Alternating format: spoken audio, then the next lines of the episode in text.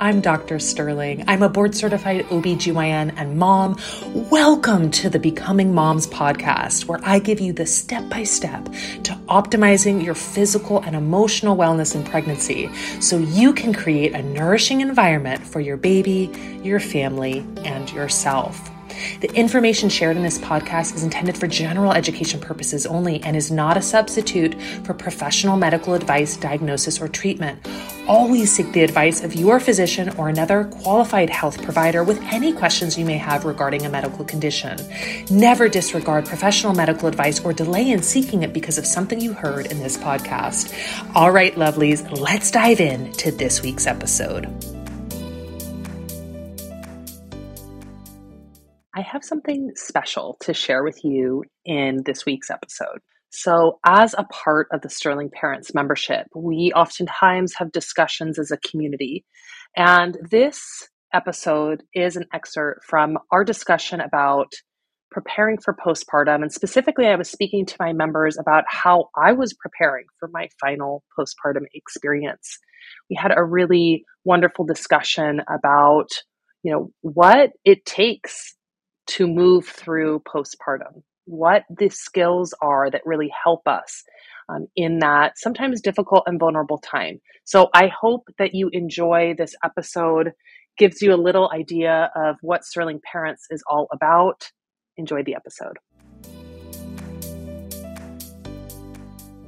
So we're going to talk about um, what I have done differently um, in each postpartum, both preparing for and kind of navigating, and um, excited to to you know to talk about this is top of mind for me right now. And so, um, yeah, let's dive in. Exactly, and I want to emphasize that this month our focus is know thyself, which I think is something we often forget in reference to preparing for postpartum. Is Such a good point. Cookie cutter and we read blogs online and we get lists from people who are very different from ourselves. Yeah. So, what I'm really interested from you, Dr. Sterling, is to hear how knowing yourself and kind of going yeah. through it on your own, you're customizing it. Because yeah. I, I see some people here who are pregnant for the first time, and it's hard to know what you would actually need. Yeah. So, I wanted to start off with when do you even start preparing? Okay, so this is something, and I differ from many people in my um, my answer to this because I really think that we are essentially preparing for postpartum and preparing for that transition in our family, whether it's the first baby or it's our first ba- our fourth baby. I believe that we really start that at the very beginning of pregnancy, and that there are so many lessons in pregnancy that help set us up for an easier postpartum and really just for that transition period. So, one of the examples that I like to give is if you have a first trimester in which you are feeling um, really fatigued and you, you have symptoms and you start to feel that that stress that stress and that pressure creep in when you're not able to do as much and, and get things done that is a really great opportunity to um, be gentle with yourself, to give yourself grace, because you're really going to need that, um, especially in the early postpartum period, but truly as a parent in general. Okay. There is a big difference between what we are able to kind of accomplish and power through before we have kids, before we're ever pregnant, and what it's like when you have when you're pregnant or when you have you know you're sleep deprived you have a newborn or you have kids there's just so much more that's out of your control. And so i think that that's kind of the that is the big thing about postpartum right? It's it is a a real lack of control. You have um, symptoms that you don't have a lot of control of. You might not have great control of your bladder you're bleeding. You you may really want to just go for a run and you can't do that or you know you may need sleep but you don't have control over what your newborn is doing or you don't have control over your newborn's temperament. You know you think you can read all of the things and your your baby is sometimes just kind of born how they're born and you have to navigate that. So i think that it really begins preparation begins at the the, the beginning. And it's so much more about um, being gentle with yourself and and being being a friend to yourself than it is about having the right swaddles and the right you know crib and the right gear. So is this something that you figured out after your first postpartum? Is that something you kind of had the feel of? Because i'll give an example for me. If you've been on events with me this is no shock. I had like the meal prepping. Yeah. i had postpartum kits in all my bathrooms ready to go. The mental aspect wasn't on my radar yeah. that you could yeah. prepare for it. Yeah. So did you kind of know that going in that it starts at the beginning of pregnancy or was that something that no. took the first time around? Absolutely not. No, I was like everybody else. I was like everybody else and I was prepared I thought that preparing for a baby meant having the right things. Truthfully. Um I I mean, I've and I've shared this with y'all before. I mean, I the amount of time I spent on that freaking nursery. I made I mean so much time and um I there was the the kind of the quintessential like the metaphor for how wrong I was about what postpartum was going to be like. I spent all this time making this kind of DIY um, canopy for my daughter's room. And she was two, maybe two and a half before she ever noticed it. But that was what I thought, you know, that's what I thought preparing for postpartum was. It was just getting the stuff ready for baby. And I just, I had no idea about the physical and emotional um, transformation and, and also the transformation of my relationship too. And here's something so if you're here and you're pregnant and you've never gone through postpartum, like okay, then how can you get into that mindset? Because I think a lot of people have that shift as they go through their second postpartum. Yeah. And people say all the time, "Are you ready?"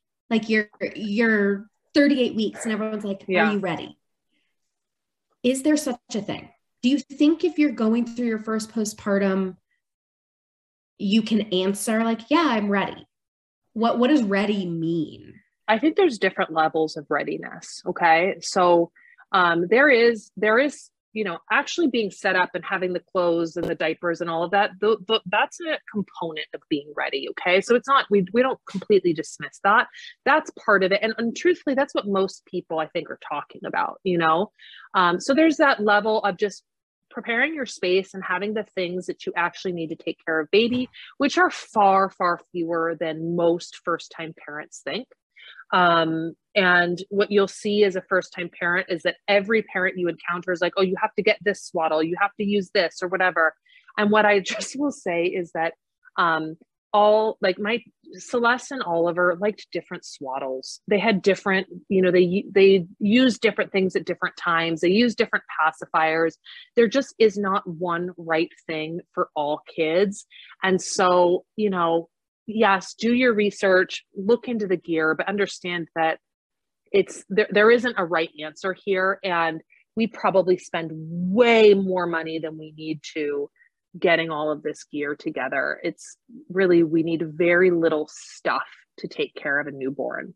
So there's that there's that kind of superficial superficial level of readiness. And then in terms of emotional readiness, I mean there's you can you can go about it different ways, okay? In general, just keeping things very simple, being really in touch with yourself, with your emotions, um, being kind to yourself, giving yourself grace, all of those things, that's the basis of it. Okay. You know, postpartum is hard and you need to be really gentle um, on yourself especially as a first time parent you know it's what's really difficult at least what was really difficult for me and i know claire that you know this is something that you can identify with as well is that you may be used to in your life when you try hard and when you do things day after day that you get better at it. And while you will eventually get better at being a parent you the growth doesn't it, it isn't just this like okay every day i'm improving and i it is a little bit more rocky and up and down and uh, there you know it's a human being. It's just it's not a project. It is it is so much more than that. And so that is that takes time to get used to. So i think the foundation of being ready is just being you know be having grace with yourself and being kind to yourself and giving yourself room for trial and error for you know making mistakes for not knowing what you're doing and and not necessarily feeling confident in every decision you make. Um, and that's a lot of the things that we talk about in the sterling parents journey. So that that sterling parents journey those the nine skills that we talk about here these are the skills that not only help support your physical and emotional wellness during your pregnancy but really are that that's the foundation of the the the skills that you need to be the parent that you want to be um, so i would say that that is you know we have the superficial kind of uh, uh, preparation for baby. It's important. We then have that solid foundation of those nine skills that will really help you um, navigate this uh, this transition in your life. And i keep saying the word transition because that is what it is. No matter if it's uh, your first or this is your fourth baby this is a transition period so there's that foundation and then there's different ways to approach it. Some people have uh, you know want to see how things go and they don't want to you know do a ton of prep work in advance and they you know they don't want to make all the kits for you know for uh, their bathroom and they they want to just get stuff at the hospital and they don't want to you know plan activities for their kid they just want to see how it goes and that is a totally valid reason or i'm sorry a totally valid way for somebody to prepare for postpartum. Other people want to be very prepared. And for people who want to be very prepared we i have an online class that i did with dr cassidy who's a licensed marriage and family therapist that sterling parents get a, a nice discount on.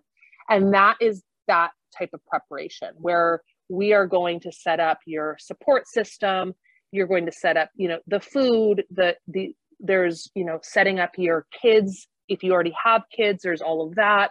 So that's where for people who are like no i want to get into it there are classes like that and there's preparation styles like that.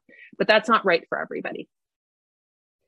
I think going off your point of where you don't necessarily get better at doing things every single day because your kids will change the minute you get breastfeeding down you introduce solids the minute if you ever get breastfeeding down true the minute you get sleep down they drop a nap stuff like yeah. that and i think the point is the seasoned moms that I turn to with all my questions, they don't have naps down better than other people. I oh, those yeah. are the people in my life that realized you have no control over your kids' naps. And yeah. I think that's what being a seasoned parent is. The more you do it, you're like, oh, well, I'm going to prepare for postpartum different because you're learning about yourself you're learning you have less control over things yeah. i mean it's always the type a people who walk in with a birth plan and postpartum kits have a c-section and never need a padsicle and you have 30 in your freezer because you already did all that yeah and it's it's funny how yeah. it turns out I, I think that you know um i think that it's important to have you know I, I do think that having some knowledge about what what's important is just to have some knowledge about kind of what to expect. I think that's really helpful. What to expect from newborn sleep, understanding how newborn sleep works is really, really crucial. And that is something that I did not know in advance, that just having some basic knowledge would have been really helpful about, you know, what newborn sleep is like, how often they need to sleep, what conditions you should put them down to sleep. All of that stuff is really helpful. Understanding what to expect from your physical recovery.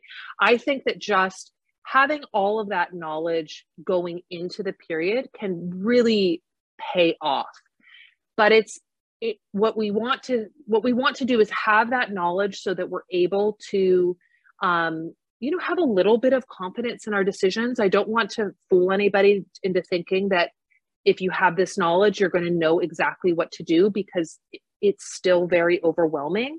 But having some basic knowledge about what your physical recovery is going to look like what you can expect from that what baby um, you know you know what's going to be important what your pediatrician is going to be asking about with baby how baby is going to be sleeping some of the relationship issues that that can come up. Just like this general level of awareness i think is really helpful.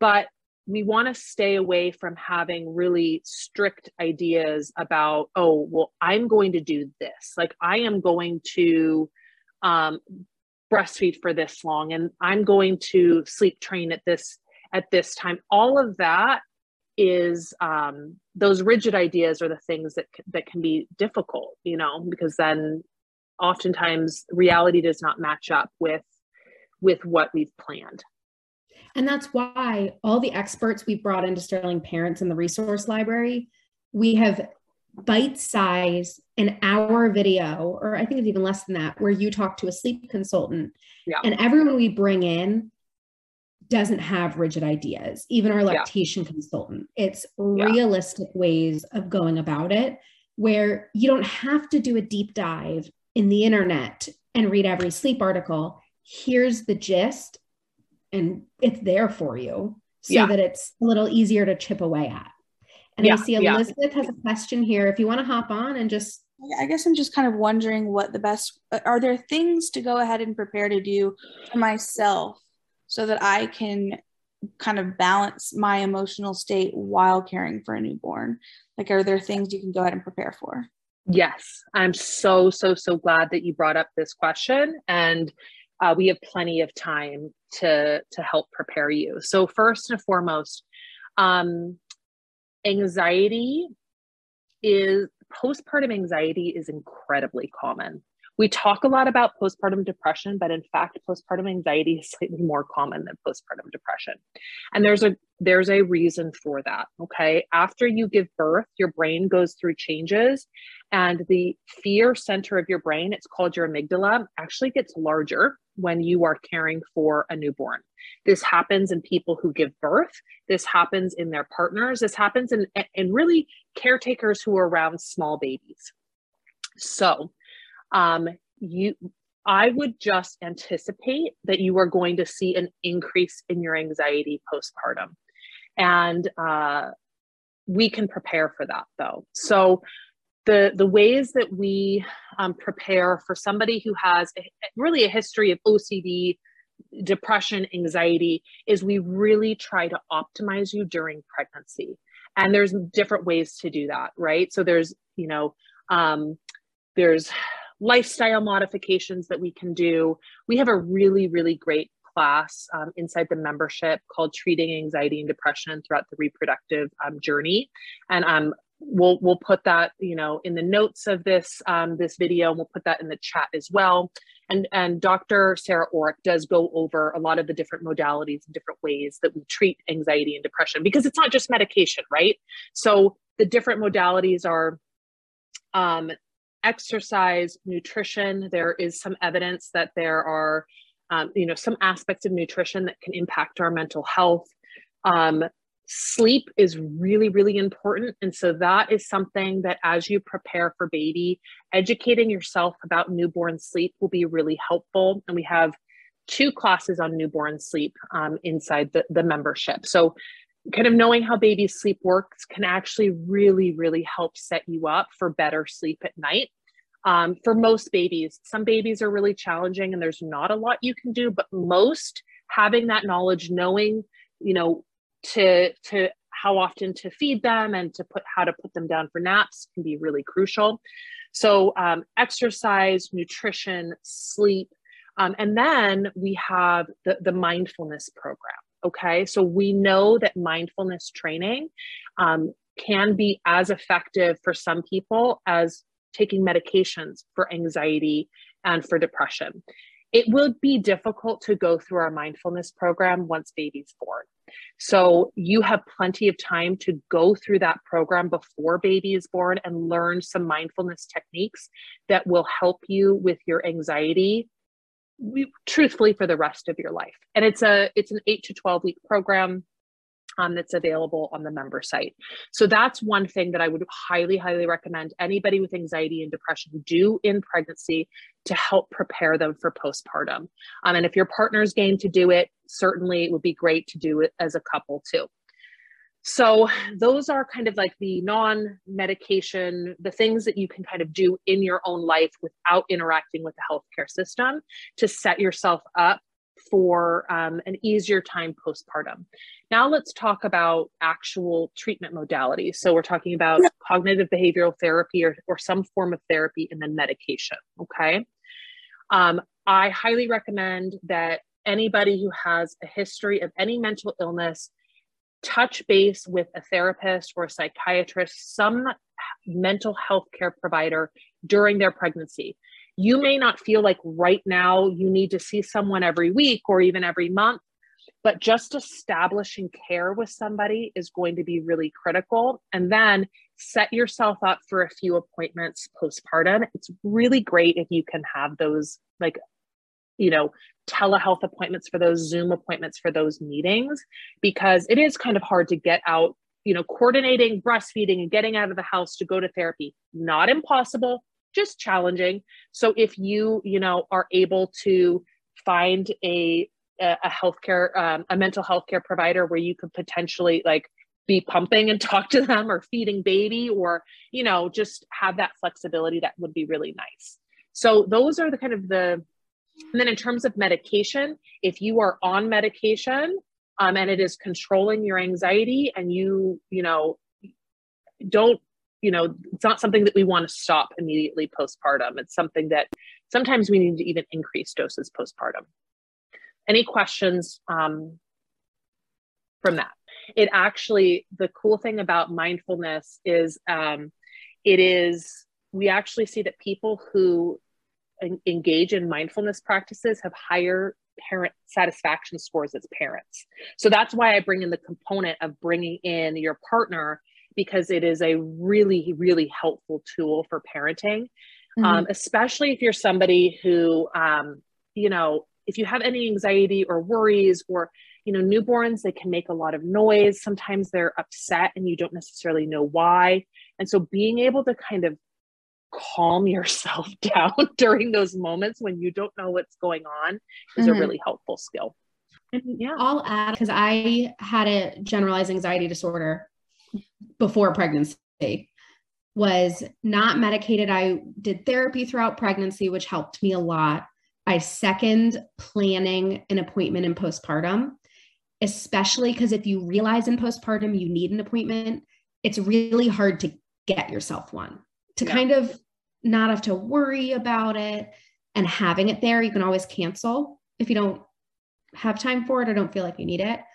But I found it really helpful to have a ton of communication with my husband beforehand mm-hmm. of here's where my baseline anxiety is what we have to monitor for because it's it's hard to monitor yourself when you're in it but to have someone outside keeping an eye on how things are going in case you need yeah. help.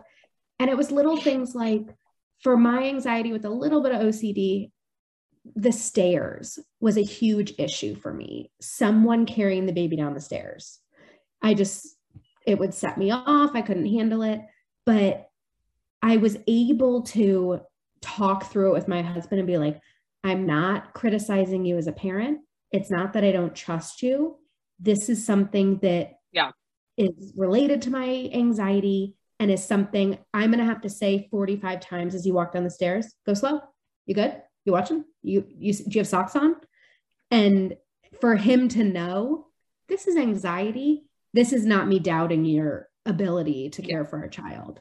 So just that conversation beforehand, I think helped a lot with navigating how it can show up in postpartum and truthfully those thoughts those thoughts about stairs and and those kind of scary thoughts that like something bad is going to happen to baby that is by no means exclusive to people who have anxiety disorders mm-hmm. okay? That is scary thoughts postpartum are actually really common.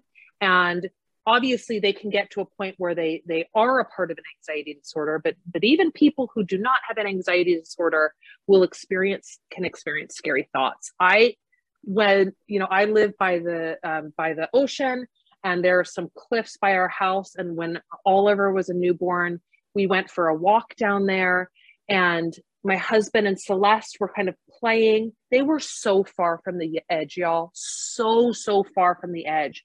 And I was standing back with Oliver. I couldn't even go close to where they were, even though they were nowhere close to the edge. And I kept having this recurring image of Celeste falling into the water. And I forget that I'm carrying Oliver in my carrier and I jump in after her to save her. And I was like, we have to leave. Like, I can't, for whatever reason, just be, I'm so far away from the edge here, but I don't feel comfortable.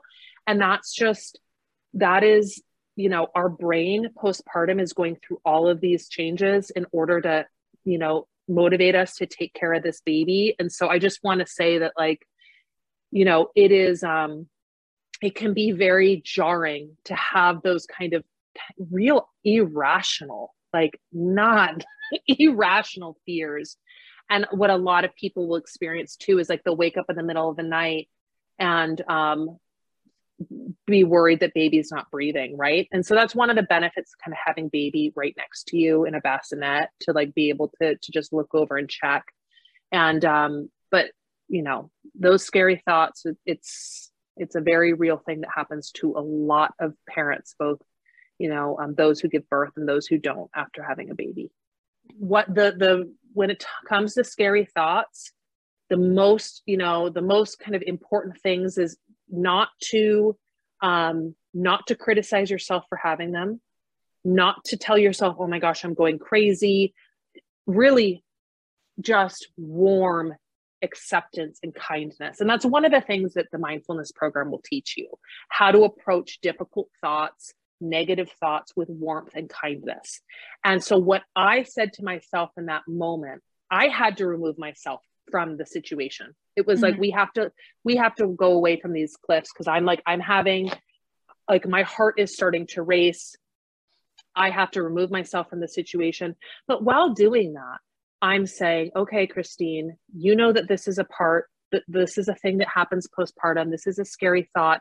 Even though it's not real, you know, it's okay to to remove yourself from the situation. It's not like, oh, you should be able to just handle it, right? No, it's like, okay, I need to remove myself from the situation. I need to walk away. Um, this is, you know, your brain is going through, you know, a, a transformation. There's a lot of things happening, and it's okay. And this will get better. Um, and that's what we see is that for most people, the scary thoughts and, and the anxiety, they will kind of peak postpartum and then they'll come back to a baseline. So if you have a baseline of anxiety, it's, you know, it's not that it's going to completely go away, but most people kind of feel an increase in their symptoms and, and it does come back down um, at some point. And if it doesn't, then it's like, okay, then let's, let's talk about treatment options, but um, just kindness to yourself. Yeah. And I think what can be really helpful is again, knowing yourself, what helps take you out of real like a downward spiral of anxiety or rumination, walking outside barefoot, doing like whatever works for you. Yeah. I like having lists because again, you're sleep deprived. It's it's not the time to think through what's helpful, to look at a list and be like, let's try some of these things because Gina says that is like reasoning through it and being logical to try to get out of it is great. Yeah. Yeah. But as someone with an anxiety disorder, my body, I can reason all I want to. Kind of like Christine, you said you had to remove yourself from the cliffs, is yeah. how to calm your body back down. And yeah. the mind body connection workshop is great for that too, kind of understanding how that works. And sometimes you can't think your way out of anxiety. Yeah. And how are you going to release it from your body? you reminded me, Gina, talking about the car.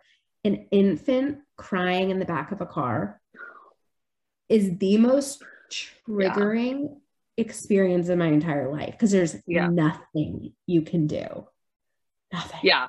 Yeah. I, I mean, I, I laugh because I remember what it was like what, driving with a newborn crying the big, like when I was a brand new parent versus now where like, you know, hubby and I will just be like having a conversation. You're just like, yeah, you just like kind of move it. It's just like such a drastic, you know, it's just so drastic the difference. Um, but what i what i will say is that's one of the, the really nice things about therapy too is that your therapist can walk you through different you know there's so many different strategies to deal with kind of feeling anxious in a moment um, you know there's breathing techniques i really like the um, there's one uh, that Dr. Cassidy, who um, is a again a licensed marriage and family therapist, she's a friend of mine.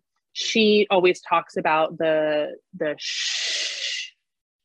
It's a, a breathing technique where you take a deep breath in and then you make a shush on the on the out breath, and it stimulates your vagal nerve, which turns on some um, the rest and digest system, and also especially if you have a crying baby that you're holding, like it can help that that shushing sound helps calm them too.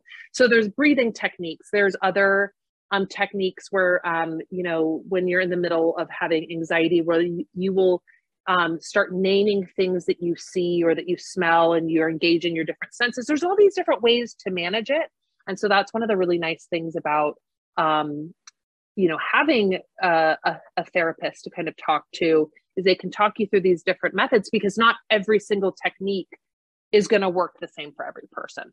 So, yeah.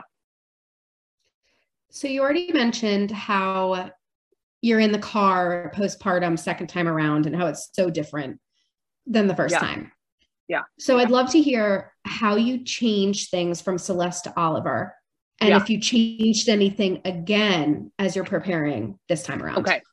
So, first, okay, so there's a few things. Number one, I refreshed my memory on newborn sleep. I mean, I didn't, I knew nothing about newborn sleep going into Celeste. And I had no idea, like the idea of wake windows, you know, that what would happen with Celeste is that we didn't realize that, that, you know, she was, had been awake for too long and she would get fussy. And then we would think like, oh, let's try, like, you know, we thought it was feeding her, but she wasn't calming down and she wasn't she was having difficulty breastfeeding. So that was really stressful. So the first thing I did is just refresh myself. And we're talking about basics, okay? Um, there's, you know, wake windows, putting them down um, at least once a day in, you know, not having all of the naps um, on on a person the naps when they're sleeping on you i mean i'm going to really soak that up this time for sure but I made sure at least once a day Oliver was going down for a nap in a bassinet and, um, you know, swaddled with a sound machine and let him do a little bit of like, you know, not crying because you don't want to let newborns cry, but let him kind of fall asleep, um, you know, not putting him down already asleep. Um, that was really helpful. He kind of learned how to fall asleep on his own in those um, in those naps. So, um, paying attention to wake windows, knowing the knowing what a tired baby looks like and that some of the signs that baby is tired and needs to be put down. I oftentimes found that my kids actually tended to have shorter wake windows than the published norms that people talk about. You know, I found that my newborns have always like 45 minutes is like a pr- that's oftentimes when they would start getting tired and it's like you know you see things like they they gaze off to the side. They'll their eyes will get a little bit red. Um, oliver for whatever reason typically giggling and this is later on because newborns don't really giggle but typically giggling is like a later sleep sign. For him it was one of his first early sleep signs. So just getting you know understanding sleepy cues wake windows putting baby down to sleep um, once on their own, uh, feeding baby every like two hours, um, and and not letting them sleep. Like first time mom, I was like, oh, don't wake a sleeping baby. I let Celeste sleep for four hours. Oh, there is no way I would let a baby sleep for four hours. Was a second, third time mom. No, you are. You get a two hour nap max. You're going to be woken up. You're going to be fed. I am. You want to you know get those calories in during the day so they're not waking up at night so just like honestly, it's really basic stuff. And um, that is a huge, a huge difference between my first postpartum, my second postpartum is really focusing on reminding myself of all the newborn sleep stuff. Um, second thing that was different was uh, the the the pressure to breastfeed I had just like, it was a very much, um, it was a let, we will see, you know, we will see, made sure that I had, um, knew where I would get breastfeeding support if need be. But, um, there was not this overwhelming pressure that, you know, it must happen. So that was something that was different. Um, oh, and then the third thing was really prepare, like making my space, our bedroom, really getting that organized and making that nice. The nursery, the I do not, there's no nursery for this baby. there's no, Oliver is in the crib right now that that baby will eventually be in. Hopefully, you know, we won't have to buy a second crib, though we may. There's no nursery for this baby. Oliver, there's a boys' room that eventually somehow we will fit this baby into the boys' room and Celeste has her room. There's no nursery. Um, it's really about our, you know, our bedroom is going to be uh, for us. It is you know, command central for newborn. So we have bassinet. We have a changing station in our room. We have clothes in our room.